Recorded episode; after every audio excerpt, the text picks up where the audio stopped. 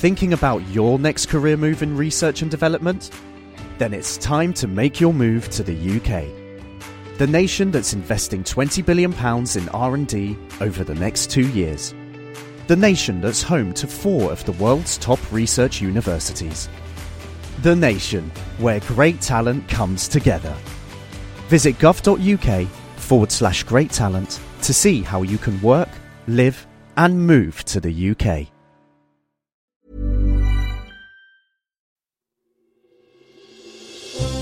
Question of the Week from the Naked Scientists.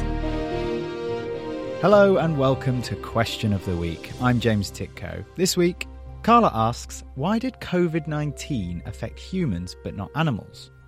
Well, I know just the man to help with that. What do you reckon, Chris? Take it away. So, can cats and dogs and other animals catch COVID? Or, more accurately, can they catch SARS CoV 2, the coronavirus that causes COVID 19 disease in humans? The answer is absolutely yes. The COVID 19 coronavirus is actually not naturally an infection of humans at all. It's what's known as a zoonosis, an infection that's spread to us from animals.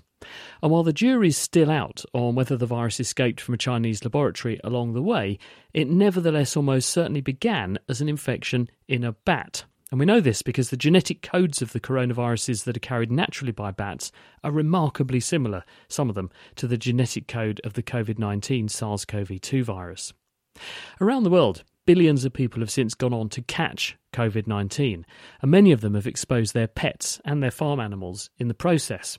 There are reports of household cats and dogs, as well as mink, ferrets, and polecats testing positive for the virus. And in the Chinese city of Wuhan, where the pandemic began, 15% of the feral cats tested in the aftermath of the outbreak were positive for antibodies to the virus, proving they'd been exposed, probably through scavenging through human waste. These animals are susceptible to the infection because they're mammals like we are and they share similar biochemistry. That means they're a target. But they also seem to fare better than humans on average when they catch the disease. So, why is that? Well, the reason is that viruses evolved to become highly optimized to their natural hosts. The best outcome for any virus is to be minimally disruptive for the host while achieving maximum infectivity and therefore transmissibility.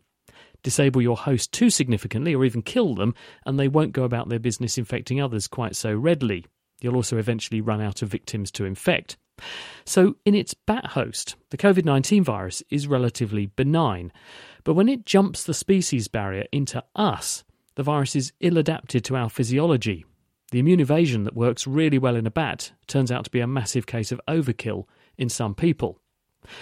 But in your dog or cat, on the other hand, the reverse is true. The virus struggles to gain much of a toehold, it can't grow very efficiently, and the infection tends to smoulder rather like a damp bushfire, rather than turn into an inferno before the immune system can smother it. It isn't just a one way street, though. Some infections that are trivial for humans are also lethal for wild animals. Two viruses that cause the common cold in us, called RSV and HMPV, can wipe out chimpanzees, killing up to one in five young animals for the same reason. Adaptations that make these viruses better bedfellows for us can render them lethal for even our very close animal cousins. So, this is why biologists, conservationists, and healthcare and animal practitioners tend to talk about One Health. Viruses can and do spread between species with highly unpredictable results, and that's why we need to keep tabs on them. Thanks, Chris, and thanks, Kala, for sending that one in. Next week, we're answering this one from Daniel. Hello, Naked Scientists. My name is Daniel from Norwich. My question is if you could travel in time, could you go back further than the Big Bang, the current thinking that defines the beginning of the universe as it is today? Thank you. If you've got a question you'd like us to have a go at, send it in to chris at nakedscientists.com and we'd be delighted to take a look at it for you. Question of the Week is part of the Naked Scientists podcast and supported by the Wellcome Trust and UK Fast. Look us up online at nakedscientists.com.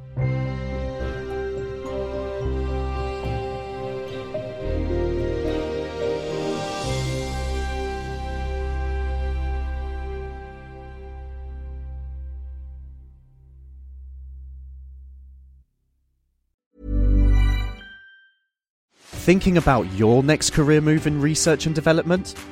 Then it's time to make your move to the UK. The nation that's investing 20 billion pounds in R&D over the next 2 years.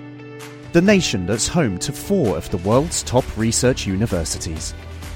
The nation where great talent comes together. Visit gov.uk forward slash great talent to see how you can work, live, and move to the UK.